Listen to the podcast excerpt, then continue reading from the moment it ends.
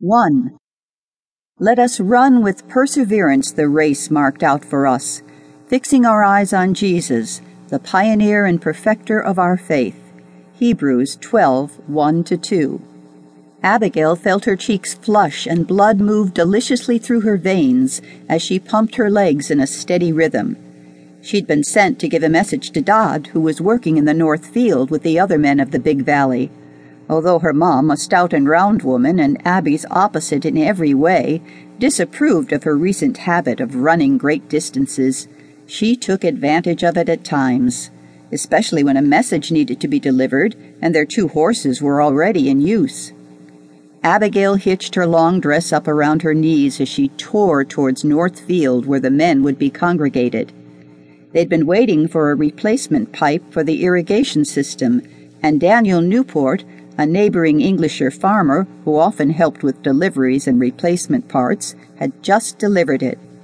Abby's father, Nathan Trovey, never missed an opportunity to speak with Mr. Newport.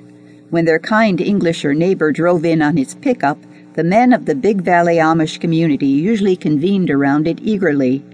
Mr. Newport was a valuable source of information about agriculture in the new habitat, and they soaked in his wisdom gratefully.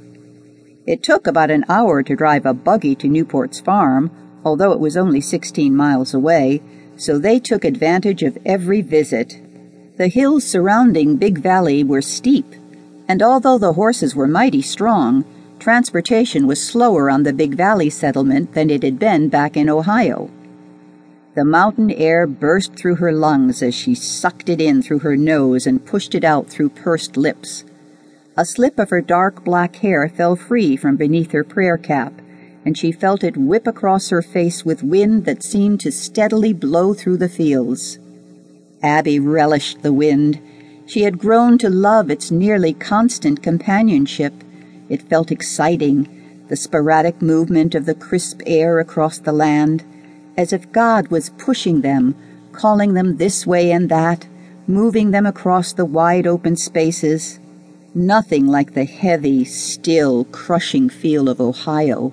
Some of her family had struggled with the move west the previous year, but Abby had blossomed like a daylily at dawn.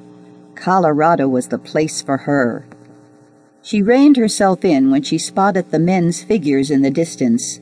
They thought her strange already, what with the attitude towards all males that she couldn't help display since the fiasco with Aaron. She was not sorry. Let them stare. Let them wonder. What God wills for me will be, she thought. Thank you, God, for your plan for me and my life. Thank you for ending my relationship with Aaron so that I could experience the mountains of Colorado, she prayed, feeling the peaceful knowing that she did not need to figure anything out, that her Heavenly Father would plan everything for her. She noticed her dad look up as she approached the group. He smiled and walked towards her, carrying a wide spool of wire in his bare hands. Like her, Nathan Trovey had fit into the Colorado landscape like a pig basking in fresh mud. She could tell by the way he looked at the mountains, laughed when the wind whipped through his beard, and rose to the challenge of coaxing a harvest from the dry, rocky soil. The apple doesn't fall far from the tree, her mum often commented when the two of them sat on the porch gazing in awe at the ever changing western sky.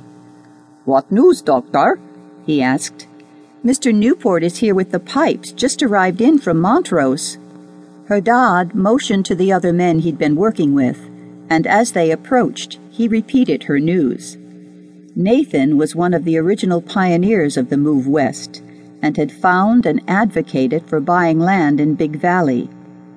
He was very well respected on the new settlement for his innovative ideas on working the rocky land that was so different from the loamy soil they'd left behind in Ohio. The men often looked towards him for leadership when it came to the logistics of the workday tasks. After some quick discussion, the men agreed to send some back to the Troveys' house while some stayed in the field.